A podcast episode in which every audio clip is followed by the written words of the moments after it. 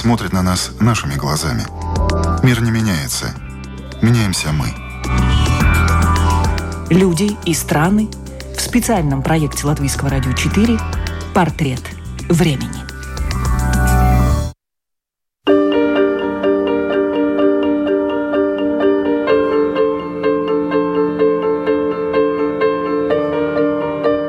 Здравствуйте. С вами Марина Талапина. Сегодня в программе «Портреты времени» взгляд на мир глазами писателя, поэта, критика. Григорий Аросев в две тысячи тринадцатом году переехал из России в Германию. Работал журналистом в ряде СМИ, сейчас выпускающий редактор газеты «Русская Германия». Публикуется в различных изданиях, основал и возглавил как редактор журнал «Берлин берега». По образованию театровед. Я родом из театральной семьи, и в подростковом возрасте мне казалось, что пойти в театральный институт – это прекрасная идея, хотя, конечно, это оказалось крайне плохой идеей, но в силу каких-то там личностных обстоятельств я пошел не на актерский, не на режиссерский, а на театроведческий. Окончил его, с тех пор очень сильно люблю театр, и, кажется, ни одного дня не работал, собственно говоря, как театровед, как театральный критик. Я постепенно стал мигрировать в сферу журналистики, ну, где уже и работаю, собственно говоря, много, много лет. И вы работали в таких очень серьезных изданиях в России? Да, я работал в информагентстве ТАСС. Это, может быть, сейчас звучит, точнее, не может быть, а точно, это звучит не очень э, солидно, но это было очень давно. И я работал в редакции, которая политическими новостями занималась мало. Потом я работал еще одновременно с этим на канале «Культура», шеф-редактором студии «Кинопоказа». Но это совсем уже никак не было связано с политикой. Потом, когда я переехал в Германию примерно десять лет назад, я работал на «Дойче Велле», на «Немецкой волне» в русской редакции. Там я, конечно, уже занимался непосредственно политическими новостями, политической аналитикой. И вот сейчас уже два с половиной года я работаю в Берлине на радиостанции русскоязычной, которая называется «Голос Берлина». И еще я выпускающий редактор газеты русскоязычной также, которая называется «Редакция Германия». Вот э, таков вкратце мой журналистский путь. А почему решили уехать в Германию? Что подтолкнуло? Вы знаете, это была у меня история достаточно личная и, скорее, семейная. Я не буду о ней говорить подробно, точнее, совсем ничего не буду говорить. То есть я не политический эмигрант, то есть хочется иногда представить себя кем-то таким, но я не политический эмигрант. Но, конечно, происходящее в моей родной стране синхронизировалось, на самом деле, с моими желаниями, потому что я уехал незадолго до начало всех событий, которые сейчас у всех на устах, и о которых мы, наверное, еще поговорим. И поэтому я бы в любом случае уехал, и в любом случае я бы оказался где-нибудь. Но так получилось, что в силу личных обстоятельств я оказался в Берлине, в Германии, и я этому, честно говоря, очень сильно рад. В Германии достаточно много русских людей, правильно? И вы пишете для них в том числе на русском языке. Вот чем живет, о чем волнуется, о чем, о чем пишет русскоязычная интеллигенция? Вы знаете, ну, во-первых, конечно же, русскоязычная интеллигенция – это понятие очень широкое, как и русскоязычная миграция в целом. Я думаю, что в эпоху глобального мира всех нас волнует примерно одно и то же. И, конечно, например, пять лет назад, шесть лет назад, или семь, точнее, даже уже семь, это была волна беженцев из Сирии, которая пришла в Европу и, в частности, в Германию. Потом это были какие-то экономические вопросы, конечно же, пандемия, тут понятно. Ну а то, что у всех на устах последние три недели и будет еще очень и очень долго, это понятно. Это война, которую почти все в зарубежье называют войной, потому что это, собственно, война и есть. И, конечно, у подавляющего большинства, а может быть, буквально у всех, жизнь разделилась на до и после. И это совершенно не красивые слова, это так оно и есть. И Конечно, нам, уроженцам России, не сравнить свои переживания с теми, кто родился в Украине, но совершенно однозначно наша жизнь тоже разделилась на до и после. Чтобы не пользоваться какими-то высокими и громкими и патетическими словами, наши жизни изменились, и это навсегда. Вот свобода слова. Насколько свободен Запад и насколько ограничена Россия в своих и мыслях, и высказываниях? В России, к сожалению, сейчас все становится с каждым днем, буквально с каждым днем, все хуже и хуже, потому что каждое, например, заблокированное издание, каждый принятый закон или поправки к законам еще больше ухудшают этот процесс. Например, вот стало известно, что русскоязычный сайт Euronews заблокирован в России. Вчера было еще что-то, завтра будет еще что-то. И получается, что ну, это действительно на глазах становится все хуже. В Германии, я скажу только за эту страну, хотя думаю, что это в принципе распространяется на весь цивилизованный мир, свобода слова ограничивается угрозами и, и, собственно говоря, ненавистью. То есть, когда начинается ненависть и угрозы, тогда свобода слова заканчивается, и люди уже имеют право обращаться за защитой, там, например, в полицию. До того свобода слова есть, она существует, и я бы сказал, это практически святой принцип существования, потому что, конечно же, в Германии критикуют всех, и иногда даже, мне кажется, критикуют просто потому, что хочется что-то сказать, потому что в тренде критика и скептицизм, а какая-то поддержка — это не в тренде. То есть иногда критиковать можно было бы и поменьше, на мой взгляд. Но в любом случае, совершенно точно, если какое-либо издание не будет э, нарушать закон, который, собственно говоря, запрещает только то, о чем я сказал, если издание будет в корректном ключе критиковать кого бы то ни было, правящую партию, правящую коалицию, оппозицию, правых, левых, кого угодно, как, собственно, и происходит, это издание будет зависеть исключительно от того, насколько оно будет привлекательным для своих читателей. Ну и там, например, для рекламодателей или для владельцев спонсоров.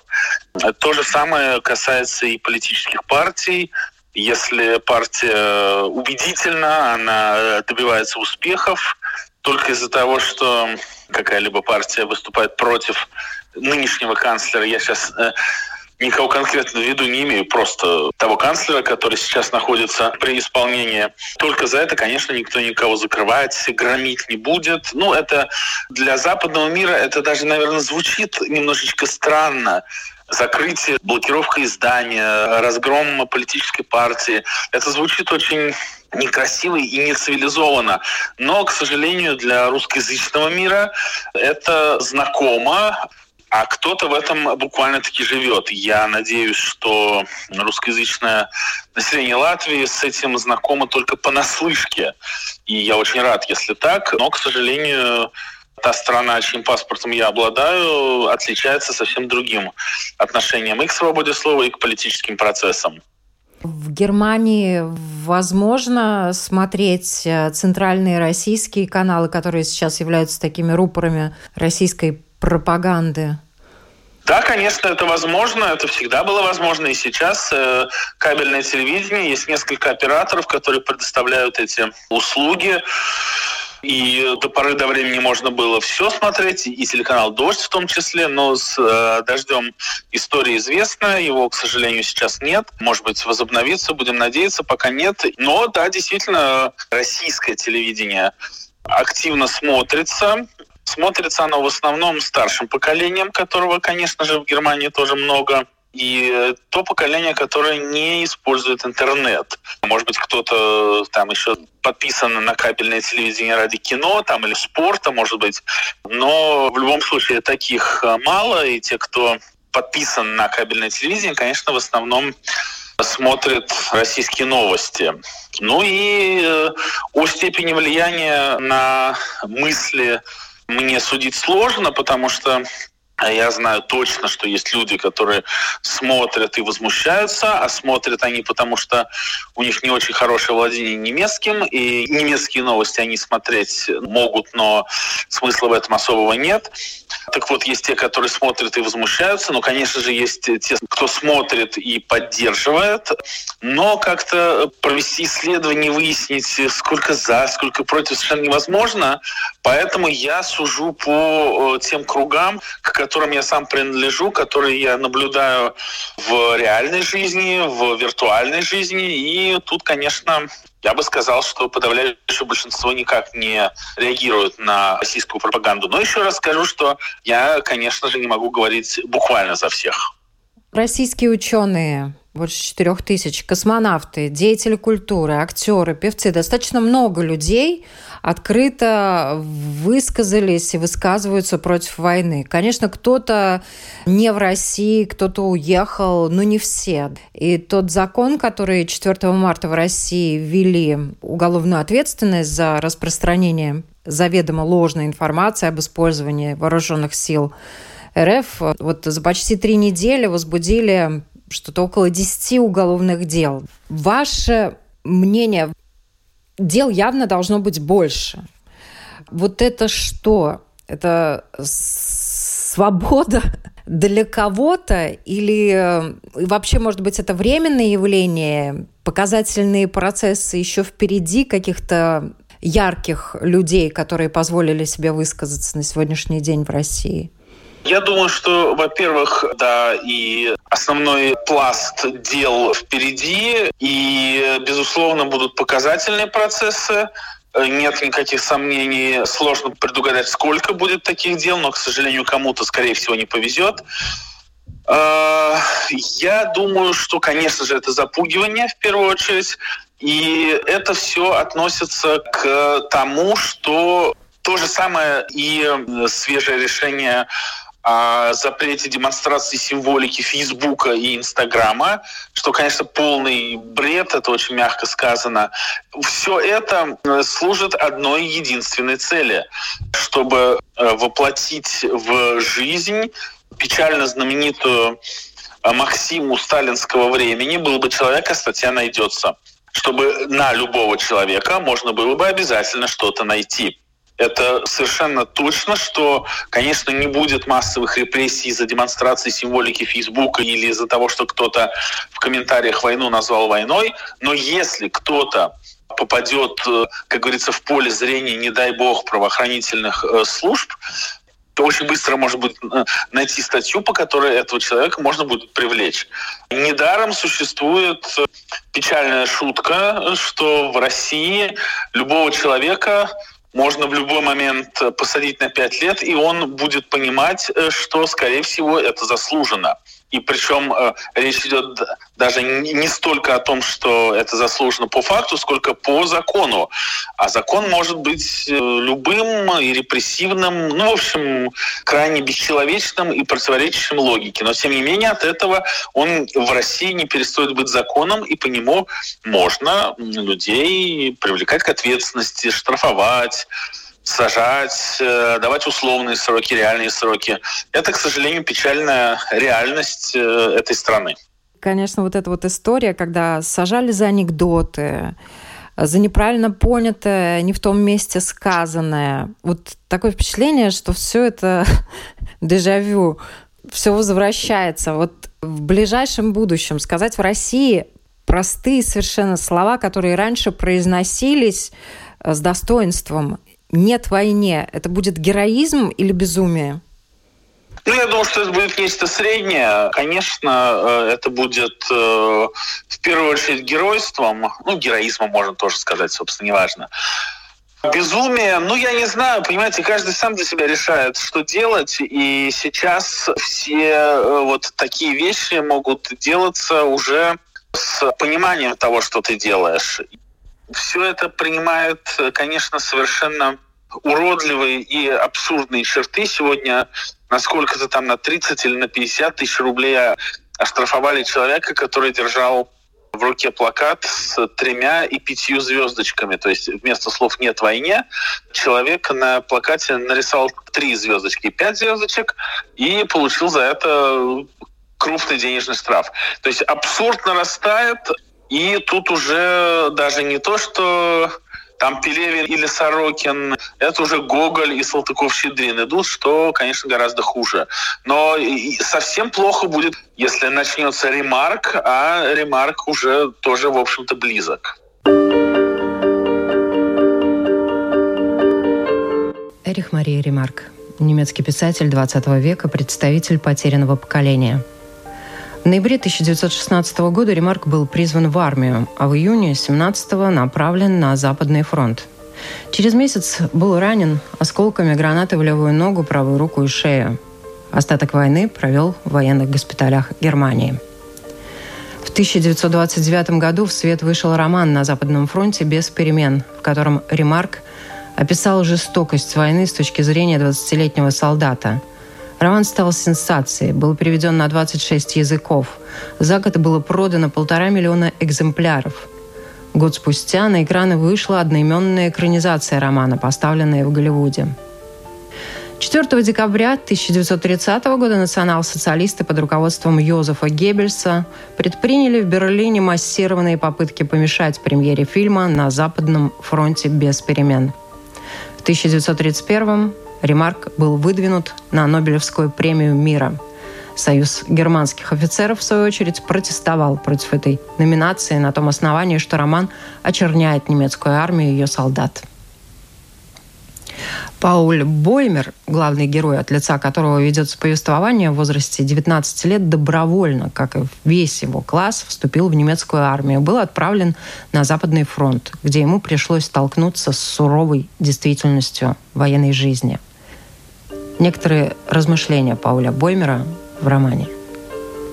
«Допустим, мы останемся в живых. Но будем ли мы жить? Меня могут убить, это дело случая, но то, что я остаюсь в живых, это опять-таки дело случая». Кроп, философ. Он предлагает, чтобы при объявлении войны устраивалось нечто вроде народного празднества – с музыкой и с входными билетами, как во время боя быков. Затем на арену должны выйти министры и генералы враждующих стран в трусиках, вооруженные дубинками, и пусть они схватятся друг с другом. Кто останется в живых, объявит свою страну победительницей. Это было бы проще и справедливее, чем то, что делается здесь, где друг с другом воюют совсем не те люди. Мы шутим не потому, что нам свойственно чувство юмора. Нет, мы стараемся не терять чувство юмора, потому что без него мы пропадем. Он был убит в октябре тысяча девятьсот восемнадцатого года. В один из тех дней, когда на всем фронте было так тихо и спокойно, что военные сводки состояли из одной только фразы: «На Западном фронте без перемен». Чей-то приказ превратил эти безмолвные фигуры в наших врагов. Другой приказ мог превратить их в наших друзей. Какие-то люди, которых никто из нас не знает, сели где-то за стол и подписали документ. И вот в течение нескольких лет мы видим нашу высшую цель в том, что род человеческий обычно клеймит презрением, и за что он карает самой тяжкой карой. Мы бесчувственные мертвецы, которым какой-то фокусник, какой-то злой волшебник вернул способность бегать и убивать.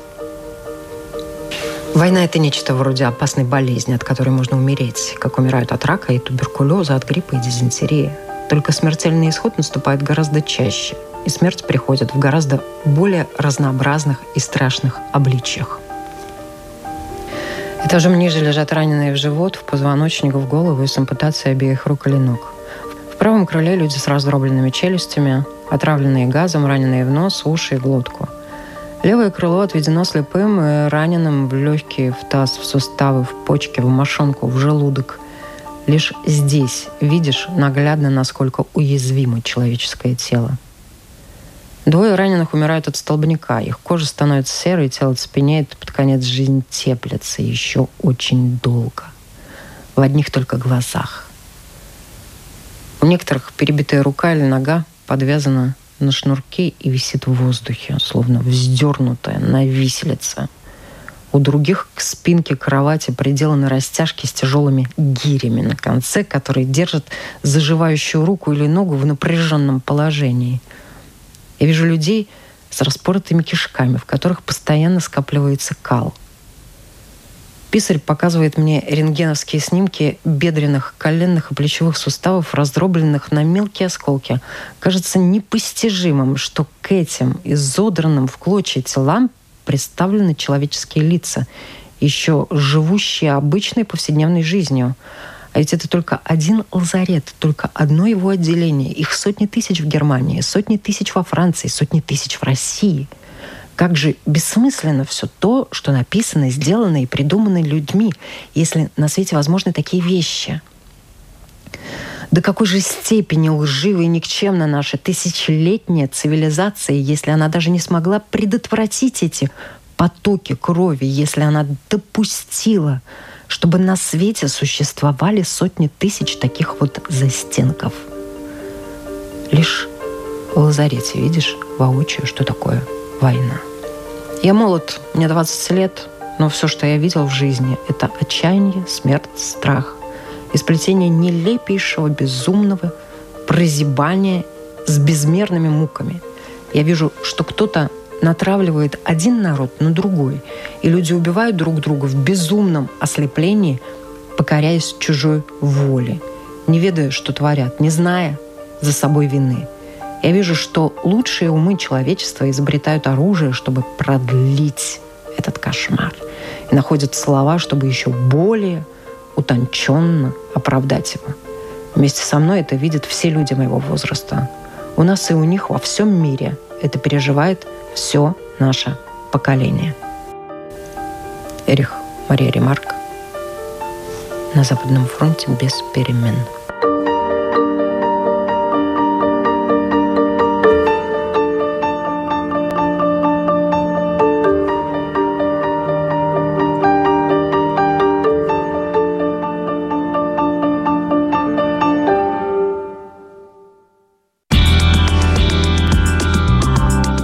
Смотрит на нас нашими глазами. Мир не меняется. Меняемся мы. Люди и страны в специальном проекте Латвийского радио четыре «Портрет времени». Сегодня в программе «Портрет времени» взгляд на мир из Германии писателя, поэта, критика Григория Аросева. Вся эта ситуация, она как-то повлияла на вас? Вы стали аккуратнее писать, аккуратнее брать интервью? Нет, я ничего не стал делать аккуратнее. Я, так как я живу в свободной стране и работаю в независимых э, СМИ, я э, делаю и пишу то, что э, я считаю нужным, что я считаю правильным. К сожалению, я понимаю, что э, в Россию мне въезд, э, скорее всего, будет невозможен очень долгое время. Мне с этим еще придется смириться. У меня в Москве мама в определенном возрасте, очень почтенном. Я не знаю, как мы будем с ней встречаться, и, скорее всего, на нейтральных каких-то территориях. Но, тем не менее, она меня понимает, она меня поддерживает, и нет никаких совершенно сомнений. История всей нашей семьи говорит о том, что свободой поступаться нельзя. В данном случае двумя свободами. Нельзя поступаться свободой высказывания, свободой мышления. Поэтому я работаю так, как я хочу, и так, как мы договариваемся с моими коллегами. Ну и нельзя поступиться свободой личной, то есть отсутствием тюрьмы. Поэтому мы пришли, конечно же, к согласию, что сейчас в Россию приезжать нельзя, потому что въехать-то я смогу въехать, конечно, выехать я, ну, скорее всего, не смогу. И я на это пойти тоже не, не могу и не хочу. Поэтому, живя вне пределов вот этого государства, которое сейчас установилось в России, ну, легко быть свободным, легко быть храбрым и так далее. Поэтому я не считаю свое поведение каким-либо героизмом, и точно так же не считаю поведение моих знакомых, которые также живут вне России, каким-то героизмом. Я имею в виду, что речь о высказываниях. Тот, кто помогает беженцам, тот, кто жертвует на их нужды, те, конечно, поступают прекрасно и замечательно. Но это тоже не очень героизм. Но уж высказываться точно — это вообще самое нормальное, самое простое, что можно делать. Поэтому, конечно, ни о какой осторожности быть не может. Надо писать и говорить то, что ты думаешь, и то, что ты чувствуешь. Потому что иначе в этом нет никакого смысла. Другой вопрос — стоит ли переходить рамки, переходить на ругань, переходить на оскорбления? Это уже совсем другое. Ну, я стараюсь этого не делать. Но высказывать какие-то, выражать какие-то эмоции определенные, мне кажется, даже необходимо, потому что, хотя вроде как я живу в свободной стране, в Германии, вроде как естественно, что мы здесь высказываемся так, как хотим, я все равно получаю за свои высказывания в соцсетях, я получаю много благодарностей с разных сторон. Как минимум, ну, что касается последнего повода войны, я получаю как бы с трех сторон благодарности от э, жителей зарубежья. Ну, жители зарубежья, скорее всего, просто в смятении русскоязычные, и не все могут сформулировать свои ощущения так четко, как я. Ну, потому что для меня это работа, в том числе профессия. С украинской стороны я получаю благодарности, потому что я выражаю поддержку однозначную, без каких-либо «но», украинскому народу. И тоже я делаю все, что могу, все, что в моих силах, не только, естественно, словами. Ну и мои российские друзья тоже благодарят, потому что они вынуждены молчать, многие, и за это их осуждать нельзя, потому что, конечно, садиться в тюрьму за слова «нет войне» или там получать крупный штраф тоже не хочется, и это правильно. Поэтому надо говорить тому, кто может и способен. Тем не менее, вы на сегодняшний день еще остаетесь гражданином России. Да, я гражданин России, и меня это никогда не смущало, конечно же. Я совершенно этого не стыжусь, но я не знаю, что будет через год, через два. Я задала этот вопрос потому, что, являясь гражданином России, на вас, к великому ужасу, распространяется та же статья, что и, например, на Веронику Белоцерковскую, на которую уже заведено дело, несмотря на то, что она не находится в России, дело на нее заведено. И этим людям грозит до пятнадцати лет лишения свободы. И, например, мы в своей редакции обязательно людям, которые в России находятся в первую очередь, говорим о том, что, несмотря на то, что мы западные СМИ, мы в другой стране, к сожалению, этот закон распространяется и на зарубежные СМИ, если люди высказываются свободно. В других СМИ в России им все равно за это грозит э, наказание. Тот самый Советский Союз, через который уже, в принципе, проходили. Помните, на Западе что-то просочилось, и человека сажали в Советском Союзе только потому, что он дал интервью какому-то зарубежному журналисту. Это, конечно, все как-то какой-то такой жуткий кошмар, который, я надеюсь, что все-таки закончится. Вот непосредственно по поводу Украины вот сейчас. Та информационная война, которая развернулась с обоих сторон фронта, как вы ее оцениваете? Вот простые люди от этой войны, они уже устали? Как быстро они вообще перестанут э, за ней следить? Они, конечно же, не перестанут за ней следить, потому что информационная пропаганда в России действует блестяще, очень умело. Результаты добиваются идеального и стопроцентного. И некоторые друзья в самом начале войны, то есть еще в конце февраля, мне писали какие-то совершенно безумные, невообразимые вещи, повторяя вслед за телевидением аргументы, от которых просто в голове все переворачивается. Ну, собственно говоря, это действительно... Пропаганда действует очень активно и эффективно. И я сомневаюсь, что люди могут просто от нее устать и перестать это слушать, потому что поводы все время меняются. Слушать, в принципе, это интересно. И нет такого, что каждый день повторяется одно и то же. Я думаю, что если бы люди уставали, они бы уже очень давно устали.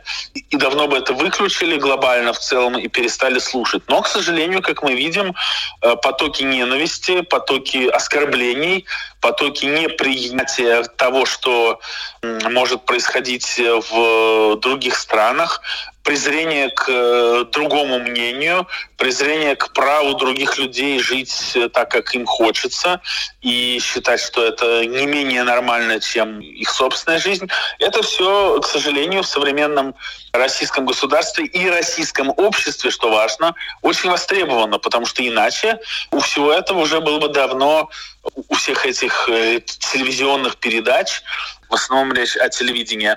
Так вот, у этих э, телеканалов, конечно, конечно, уже были бы совсем другие, более низкие рейтинги. Но время показывает, что стратегия вообще правильная, что люди верят, люди поддерживают и совершенно не способны на какие-либо свои выводы, на элементарный поиск информации в интернете хотя бы, чтобы понять, как-то проанализировать то, что им говорят. Ну и это все приводит, собственно говоря, к тому, о чем сейчас говорится, что поддержка власти в России действительно большая, без э, накруток. Поддержка военных действий, я думаю, что большинство поддерживает. Нельзя сказать э, какие-то проценты, но я уверен, убежден, что это и большинство в стране. Ну, значит, что пропаганда действует блестяще, в отличие от э, действий российской армии, э, которая не действует столь блестяще, как хотелось бы э, ее начальникам. Я рад, что э, российская армия не может завоевать Украину и заставить ее капитулировать. Этому я очень рад. Но вот эта война и военные действия, которые развернулись как раз в русскоязычной части Украины преимущественно, да, ее многие сравнивают с гражданской войной, хотя, конечно, Украина независимое государство, но это братоубийственная война, об этом многие говорят. Получается, что русский мир сейчас раскололся в том числе. Правильно? Да, русский мир, русскоязычный мир расколот, и это одна из претензий очень крупных, которые можно предъявить современной российской власти, что они так последовательно и так жестко и так безжалостно раскалывают общество. И, конечно же, то, что вы сказали, это тоже правда. И, конечно, Россия и Украина — это разные народы и разные страны, но это, безусловно, братские народы или сестринские народы. Это соседи и одна языковая группа. И, конечно, те разрушения и тот ужас, который творится на востоке Украины, в русскоязычной части страны, которая всегда была скорее лояльна к России, это, конечно, совершенно непозволительно и вообще уму непостижимо. И Кремль, конечно, добился потрясающе не той цели. девяносто девять целых девять десятых процента жителей Востока Украины теперь себя абсолютно четко позиционируют, идентифицируют как украинцев и правильно делают. И, конечно, после всего того, что произошло, отношение к России будет однозначным, к сожалению, крайне негативным и абсолютно заслуженным. И поэтому это тем более совершенно это никак не укладывается в голове. Какова была цель и зачем вообще все это было устроено? К Харькову я имею непосредственное отношение. Там родился и почти всю жизнь прожил мой отец. Он потом познакомился с моей мамой и переехал в Москву. Я родился в Москве, но до того мой папа жил в Харькове. И Харьков всегда был крайне-крайне лояльным по отношению к России. И многие другие города, там говорили по-русски, там никаких не было косых взглядов. И поэтому, конечно, все, что произошло в Харькове и во многих других городах на востоке Украины, ну, это настоящее преступление. Причем преступление не только против людей, в первую очередь против людей, но и против здравого смысла. Потому что непонятно, зачем делать врагов из тех, кто к тебе, ну, еще раз скажу, относился скорее лояльно. Зачем из них делать себе врагов, зачем их убивать, зачем их уничтожать? Непонятно. Это просто уму непостижимо. И крайне горько. И вот за это по-настоящему стыдно. Конечно, очень трудно в этой ситуации что-либо прогнозировать, но вот как могут развиваться события, как Европа может на это отреагировать, и для самой России будущее, каким видится из Германии? Ну, для начала надо сказать, что, конечно, переживают огромную трагедию все три страны, вами названные. Украина, понятно, какую трагедию переживает. Россия тоже, понятно, какую трагедию переживает. Европа переживает трагедию равнодушия и невмешательства, закрывания глаз, потому что то, как Европа, Евросоюз и США никак не реагировали на совершенно однозначно растущую угрозу, нескрываемую угрозу со стороны России, это, конечно, настоящая трагедия и часть ответственности за произошедшее. Я не буду, не возьмусь как-то это делить в процентах, в частях, но часть ответственности действительно, безусловно, лежит на Евросоюзе и на НАТО. Поэтому Европу ждет, кроме экономических последствий, глобальное переосмысление вообще всего, самой себя, потому что вот уже сейчас говорят о новой стратегии безопасности, о крупных изменениях в сфере обороны, обороноспособности, армии и так далее. Это все правильно, но действительно поздно. Поэтому здесь будут в основном экономические проблемы и рефлексия такая очень глубокая и очень по делу. Украину ждет, я свято в это верю, Украину ждет все самое хорошее, потому что как только закончится война, будет придуман, уже, собственно, об этом говорят, новый план Маршалла, благодаря которому страну медленно, но восстановят. Конечно, проблем будет очень много. Они совершенно очевидны, но я верю в то, что каждый месяц, каждую неделю ситуация в Украине будет понемногу улучшаться, как только закончатся военные действия.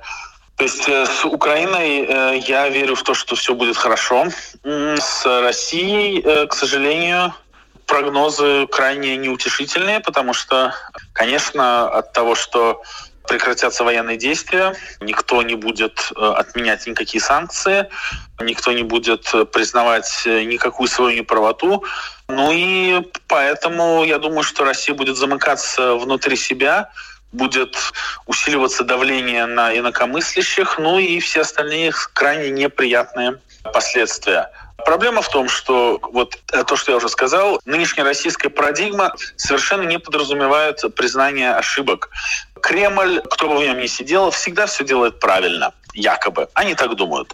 Это очень плохо, это крайне контрпродуктивно, и это на самом деле предательство национальных интересов. Потому что совершенно непонятно, ради чего вообще в принципе страну загнали туда, куда она в результате сейчас попала в рекордно короткие сроки. Можно вспомнить тысяча девятьсот семидесятый год и коленопреклонение канцлера Вилли Брандта в Варшаве у мемориала памяти жертв восстания в Варшавском гетто. Тогда Брандт э, встал на колени, и это было совершенно великим жестом признания э, вины Германии. Ну, это, конечно, было не первым, это просто было очень символическим. Но и это произошло двадцать пять лет спустя, через двадцать пять лет после окончания войны, э, Второй мировой. Ну, конечно же, речь совершенно не о том, чтобы кто-то должен встать на колени. Это был символический жест, может быть, хорошо продуманный, не знаю. Сам Вилли Брандт, конечно, заявлял, что это был экспромт, порыв, но это уже мы не узнаем, но это и не важно. Важно признание, важно заявление какое-то о том, что было сделано что-то не так или все было сделано не так.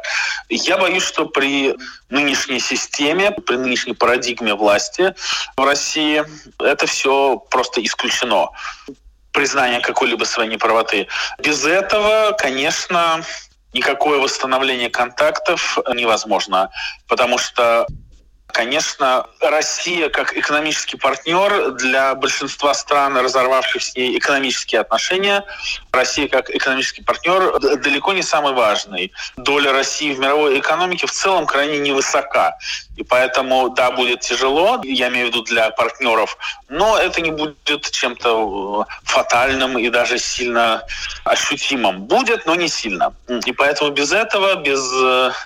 России многие страны прожить сумеют. Что будет внутри, к сожалению, предположить сложно. Пока на данный момент при нынешнем режиме, я думаю, что, как ни горько, ничего благоприятного там не будет. А то, что касается Европы, в том числе Германии, конечно же, да, поскольку вы являетесь уже жителем Германии достаточно давно, вот как э, вообще настроены люди, как они себя чувствуют? Как раз э, два важных момента – это безопасность и энергоресурсы. Насколько они чувствуют себя безопасно, недалеко от э, такого соседа, как Россия? И готовы ли люди платить больше только потому, что зависеть от такого соседа совсем не хочется?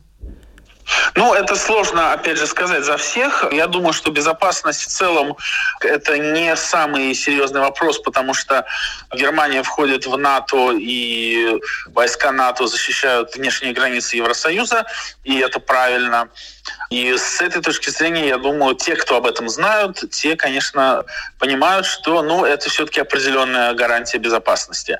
Насчет энергетического вопроса, ну, конечно, тут понимаете, тут вопрос в том, что ситуация находится в развитии.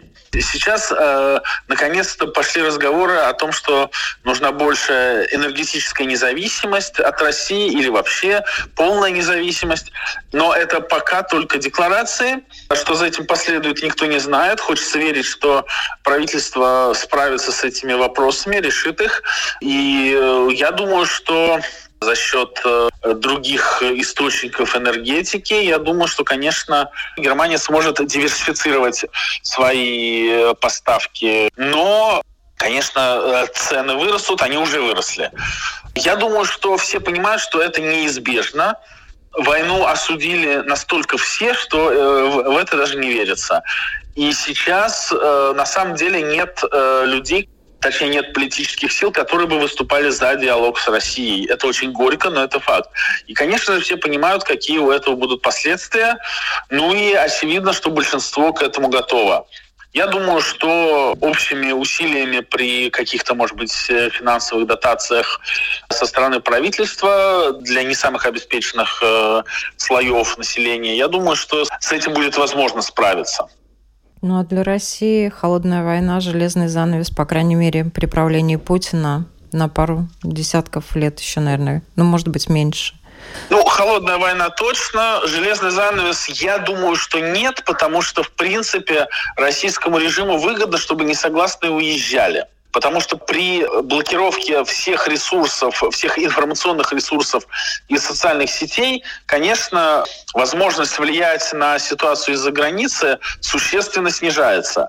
Поэтому, в принципе, я не думаю, что будет по-настоящему железный занавес. Я думаю, что будут э, репрессии и гонения на инакомыслящих, это да.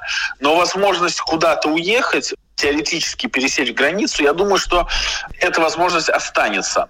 И, конечно, ей будут пользоваться очень многие, что вообще не так и хорошо, потому что я знаю, что очень многие люди, которые вынуждены уехать, которые не согласны, которые не хотят жить во всем этом, в принципе, они уезжать изначально не хотели бы. Но э, своя свобода, жизнь дороже, чем то, что происходит на родине. Ну, это уже тоже было, да? Пятая графа. Кто мог... тот уезжал в Израиль или на Запад. Много, многое было, да.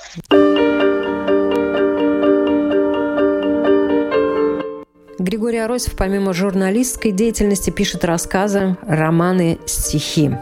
Стихотворение, которое сейчас прочитает мой коллега Андрей Хуторов, Григорий написал после начала войны, которую развязала Россия в Украине. Мне сорок два, женатый, харьковчанин, работаю в ай ти, порой ленюсь.